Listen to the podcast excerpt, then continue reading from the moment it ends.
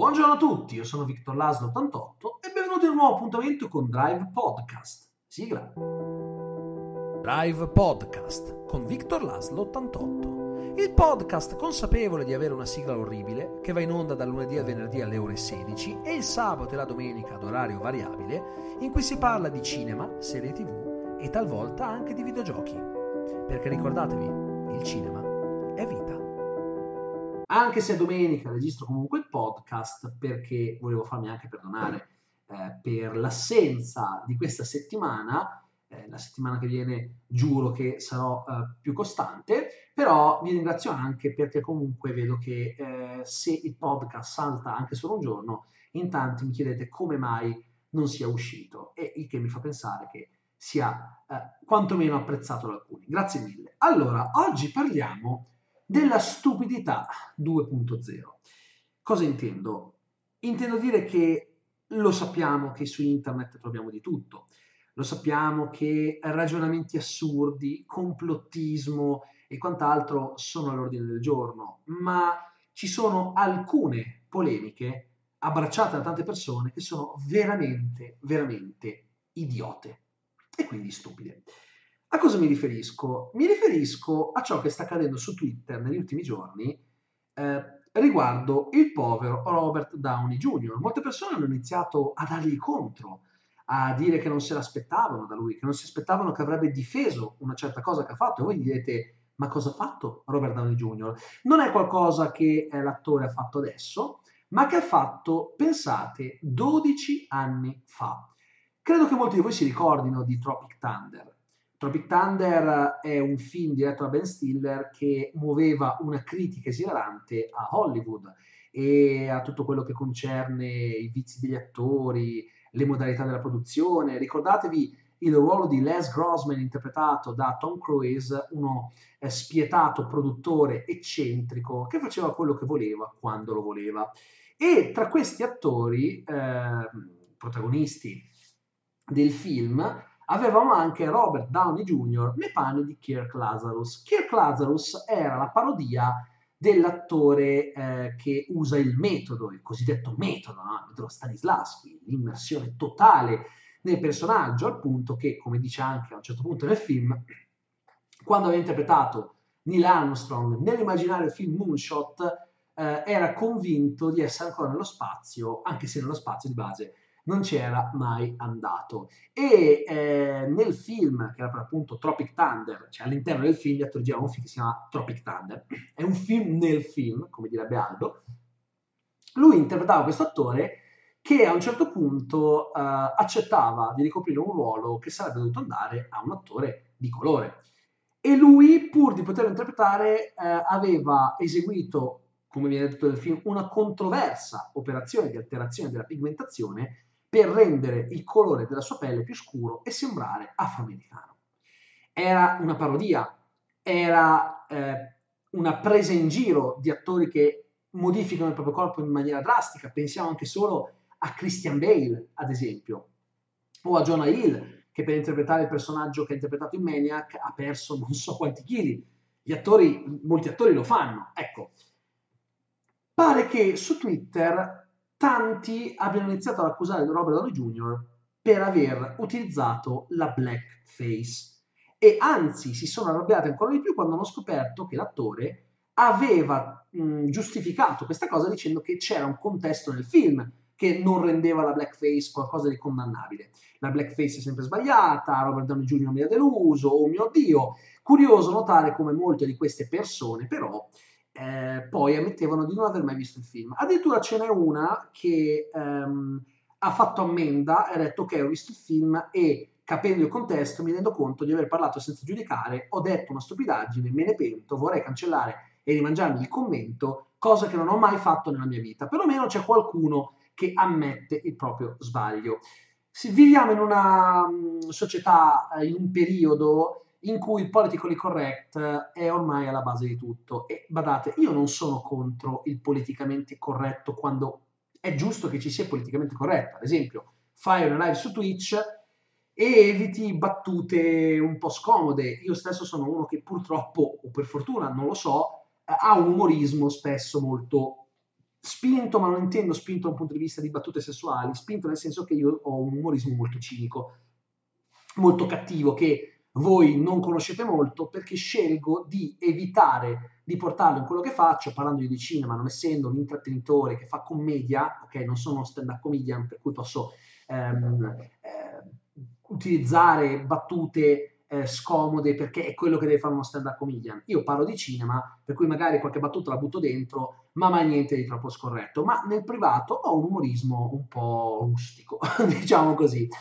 Quindi io accetto un politicamente corretto fino a un certo punto, ok? Senza che questo vada mai a intaccare ciò che penso realmente, ovvio eh, per rispetto verso qualcuno che potrebbe non gradire un certo tipo di umorismo fuori contesto. Ma ora che si stigmatizzi e si condanni Robert Downey Jr. perché ha utilizzato la blackface in un film dove di base si prendeva per il culo la blackface e non era utilizzato in senso denigratorio, ma c'era un contesto vero e proprio, mi sembra francamente assurdo. A maggior ragione se poi ci sono persone che dicono ah ma io il film non l'ho visto, ma la blackface è sempre sbagliata. Ora, la blackface innanzitutto è un qualcosa eh, che ha un significato profondamente eh, diverso um, dagli Stati Uniti d'America ad altri paesi, però effettivamente sì, è sbagliata. Nel caso di eh, Robert Downey Jr., no, perché? Perché interpretava un attore che aveva fatto una cosa assurda, che era stata criticata anche dalle persone che vivevano nel mondo in cui è ambientato il film. Un mondo che è praticamente il nostro era stata criticata quella scelta. C'era addirittura eh, il personaggio di Al Pacino, questo rapper, che si incazzava con il personaggio dicendo, cioè, tu pensa te, io avrebbero potuto scegliere me per quel ruolo, ma no, l'hanno dovuto dare a un bianco. Quindi non è che nel film il personaggio avesse la blackface a scopo denigratorio o, o, o per fare facili battute, no, veniva criticato per quella scelta e quella scelta definiva il tipo di personaggio. Per cui c'è un contesto, non è neanche una blackface, ok? È, è proprio una cosa diversa, non è che, che eh, quel, quell'attore si fa la black, si era fatto la blackface e nessuno diceva niente, no, era stata profondamente criticata, lo dice la stessa giornalista che parla della cosa eh, all'inizio del film, una controversa oper- operazione di alterazione della pigmentazione. Mi sembra addirittura assurdo che nel 2020 si debba ancora parlare di questa cosa. Non scoppiò la polemica all'epoca deve scoppiare adesso dopo 8 anni, e scusate 8 anni, anzi perdonatemi, dopo 12 anni, perché era il 2008, è sinceramente qualcosa di assurdo. E quindi vi ho parlato di stupidità 2.0 perché a un certo punto, pur di essere politicamente corretti, le persone, alcune persone, alcune, si comportano in maniera stupida perché criticare un attore 12 anni dopo un certo ruolo senza neanche capire il contesto perché la blackface è sbagliata a prescindere e non, si, non ci si ferma a discutere è stupidità, perché il punto è questi sono assoluti. Quella cosa non si fa mai, punto, basta, no. Andiamo a guardare il contesto, andiamo a guardare il perché e il per come. Non stiamo parlando di un idiota, parliamo di Ben Stiller che ha chiesto a Robert Downey Jr. di interpretare quell'attore. Peraltro vorrei ricordarvi che Robert Downey Jr. quell'anno venne candidato come miglior attore non protagonista. Forse non tutti la sanno questa cosa, ma fu candidato agli Oscar, vinse l'Oscar postumo dopo la sua morte, eh, Heath Ledger per Il Cavaliere Oscuro. Ma Robert Downey Jr. era nella rosa dei candidati. Perché? Perché il personaggio era eh, assurdo. Poi il punto è questo. Aveva fatto quello, ma aveva fatto anche altre cose assurde per interpretare altri personaggi. Ok? Quella era una delle tante, per cui non se ne faceva neanche una questione razziale a un certo punto, definiva il personaggio, per cui trovo um, che alle volte molte persone non vogliano fermarsi a esaminare caso per caso. La blackface è sbagliata? Sì. Quella è considerabile come la blackface che viene sempre criticata? È quel tipo di blackface? Alcuni direbbero non esiste un tipo di blackface, esiste la blackface e quella è sempre sbagliata. Questo però elimina una discussione civile alla base. E ormai internet è diventato questo per molti, un'arena dove si possono esprimere le proprie opinioni, che sono opinioni, ma quando fa comodo diventano legge. E questo vale per tutto, per tutto, qualunque cosa. Per cui era un discorso che mi interessava affrontare perché eh, quando io ho letto la notizia sono rimasto francamente allibito, non ci potevo credere, davvero, io non, non riuscivo a, a, a, a, come posso dire, non riuscivo a metabolizzare quello che stavo leggendo. Ho pensato, ma veramente, cioè questo povero Cristo si deve beccare una shitstorm per qualcosa che ha fatto 12 anni fa e già all'epoca si era giustificato perché qualcuno che aveva criticato la scelta c'era stato, ma non c'era stata la shitstorm che stiamo vedendo in queste ore e trovo che sia qualcosa di mh, semplicemente assurdo, c'è, c'è, poco da fare. Cambiando argomento, l'altra sera, eh, mi pare fosse venerdì, sì, era il primo maggio, eh, Canale 5 ha trasmesso un film. Un film che sarebbe dovuto andare in onda alle 9.20, è andato in onda alle 9.40 e questo mi ricorda quando Italia 1 decise di ehm, mandare in onda, di trasmettere la versione integrale dell'esorcista, ero un ragazzino quando è successo, ehm, e avevo forse 17 anni, quindi si parla comunque di un 14-15 anni fa, il film era programmato per le 21.20, iniziò alle 22.40, mandarono in onda uno speciale sull'esorcista, insomma cercarono in tutti i modi di ritardare la messa in onda. Il film è Contagion, per l'appunto, e la cosa che eh, mi diverte è l'hanno voluto mandare in onda, ma prima, tardando la messa in onda di mezz'ora, iniziata alle 21.50, hanno dovuto, hanno dovuto mettere uno speciale di Matrix, ok? Dove i presentatori introducevano il film e dicevano mi raccomando però questo è solo un film, lo vogliamo far vedere perché descrive una, una situazione simile all'attuale e bla bla bla avevano paura che la gente si sarebbe allarmata inutilmente, probabilmente, anche perché io mi metto nei panni di uno spettatore non informato, uno che guarda film solo se li danno in televisione e non vi si interessa tantissimo, che vede un film del genere, si può effettivamente spaventare, ovvio.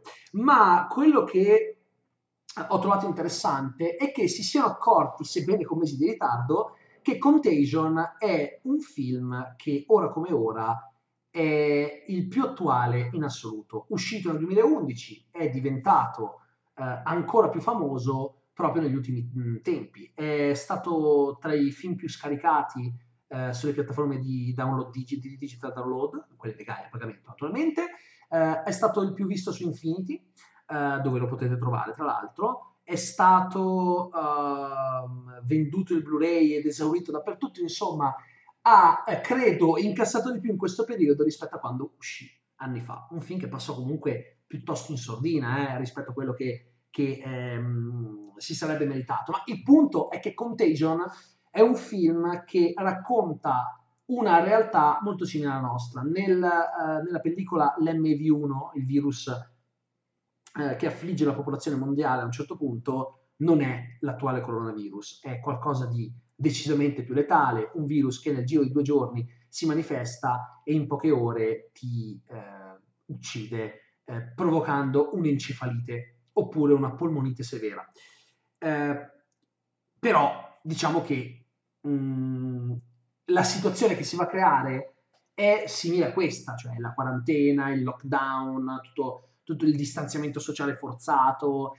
Guardando Contagion si empatizza molto con i personaggi perché di base siamo tutti noi, ci rivediamo tutti in quei personaggi, Uh, c'è anche il personaggio di Alan Cranwidi che è um, interpretato da Jude, da Jude, Law che secondo me era una visione un po' distorta di quelli che sono i blogger o comunque i personaggi che rappresentano internet. Questo è un complottista che convince tutti che questo rimedio omopatico funzioni, la forsizia funzioni eh, contro l'MV1, un truffatore eccetera cioè, mi, quella è l'unica cosa che mi spiace del film perché ti rappresenta la realtà di internet come se fossero tutti così, anche perché Alan Cranwidi nel film è l'unico rappresentante. Erano anche altri tempi, eh. all'epoca non esisteva l'idea dello youtuber, del creator, c'erano i blogger più che altro, quindi eh, era anche un'altra, una, un altro, un'altra visione, quindi semplicemente è che il film non è che sia invecchiato male, ma da quel punto di vista è invecchiato in quanto eh, Soderbergh, che è il regista, non avrebbe potuto immaginarsi cosa sarebbe diventato il web dopo, quindi aveva preso uno stereotipo del web dell'epoca, ovviamente.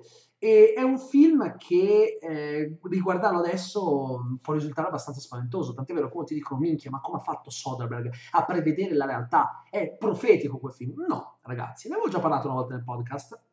Quel film non è profetico. Quel film molto semplicemente eh, è una pellicola che è molto realistica. La sceneggiatura è stata scritta con il supporto di virologi, come consulenti, insomma, in modo che quanto riportato fosse il più vicino possibile a una situazione di quel tipo nella realtà. Solo che mi è capitato di rado di vedere un film che riuscisse a descrivere così tanto bene quello che potrebbe accadere durante una pandemia, perché cambia solo la gravità del virus, per il resto è la situazione che stiamo vivendo fatta e finita, né più né meno. Ed è pazzesco perché non ci sono tanti film che raccontano qualcosa del genere pretendendo pretendendo del realismo. Non è semplice, tra l'altro, ottenere una visione realistica e naturalmente noi fino ad ora non avevamo neanche potuto verificare se il film fosse realistico o meno, semplicemente perché di base non avevamo mai vissuto una pandemia in epoca contemporanea. Adesso che la stiamo vivendo ci rendiamo conto di quanto il film sia incredibilmente accurato, per cui io sono contento che Mediaset l'abbia trasmesso, pare che abbia fatto anche degli ascolti di un certo livello eh, anche perché in questo periodo, eh, quando era appena iniziata la pandemia, io l'ho sempre detto, avevo iniziato anch'io a guardare eh, tutti questi film, questa tipologia di film, come per esorcizzare, no? Perché tu guardi il film e eh, non ti fa neanche troppo paura perché tanto quella situazione la stai vivendo e anzi guardare Contagion ti fa pensare minchia meno male che il virus non è quello capito? Quasi ti rassicura perché vedi loro che ne escono, vedi comunque com'è il processo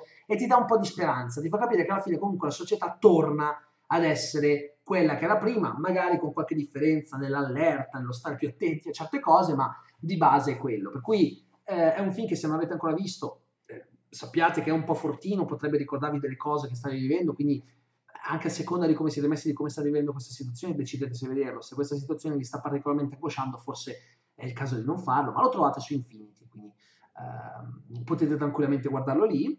E tra l'altro, l'avevo detto in una puntata del podcast, è stato scelto Steven Soderbergh come capo di questa task force in America, negli Stati Uniti, per eh, cercare di risollevare le sorti del cinema. Quindi è un po' ironico che proprio Soderbergh, l'uomo che ha creato il film più realistico in assoluto riguardante una pandemia, eh, sia quello designato per salvare l'industria cinematografica, per proporre un piano di salvataggio eh, quando l'emergenza si sarà quantomeno attenuata. Per cui anche questo mi ha sinceramente eh, incuriosito. E concludiamo con una notizia che non so quanti di voi sapranno.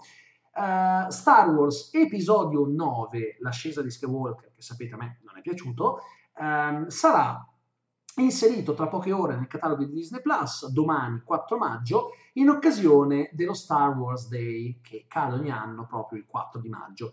Quindi eh, domani eh, si allentano un po' le restrizioni della quarantena e contemporaneamente potete guardarvi eh, questo ultimo Star Wars, peraltro eh, release su Disney Plus, che avviene in concomitanza, concomitanza, in concomitanza eh, con la release in eh, Blu-ray. Per cui avete la scelta, potete ordinarlo potete invece eh, guardarvelo comodamente seduti in poltrona.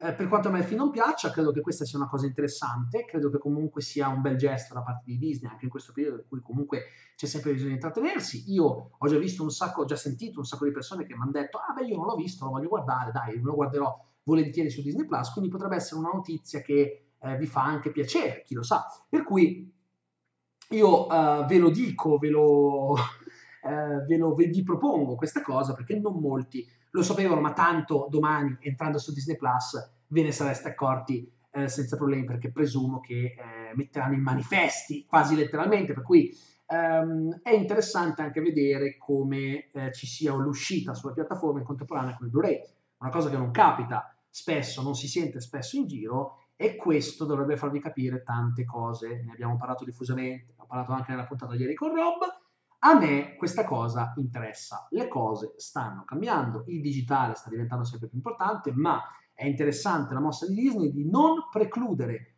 eh, a chi vuole acquistare il Blu-ray la possibilità di farlo, perché comunque anche se il film sarà su Disney Plus, tante persone vorranno comunque la copia fisica. Ricordiamoci che la voglia che hanno certe persone di poter possedere qualcosa, di avere la copia fisica di un film che amano, è molto importante, non solo per i collezionisti, ma anche per le persone che semplicemente ci tengono a, um, a poter acquistare la propria copia fisica. Quindi sappiate che domani comunque se volete guardarvi o riguardarvi l'ascesa di Skywalker lo troverete comodamente caricato su Disney Plus. Quindi io vi ringrazio per uh, l'ascolto, vi auguro una buona domenica e vi do appuntamento domani per un'altra puntata di Drive Podcast. Ciao a tutti.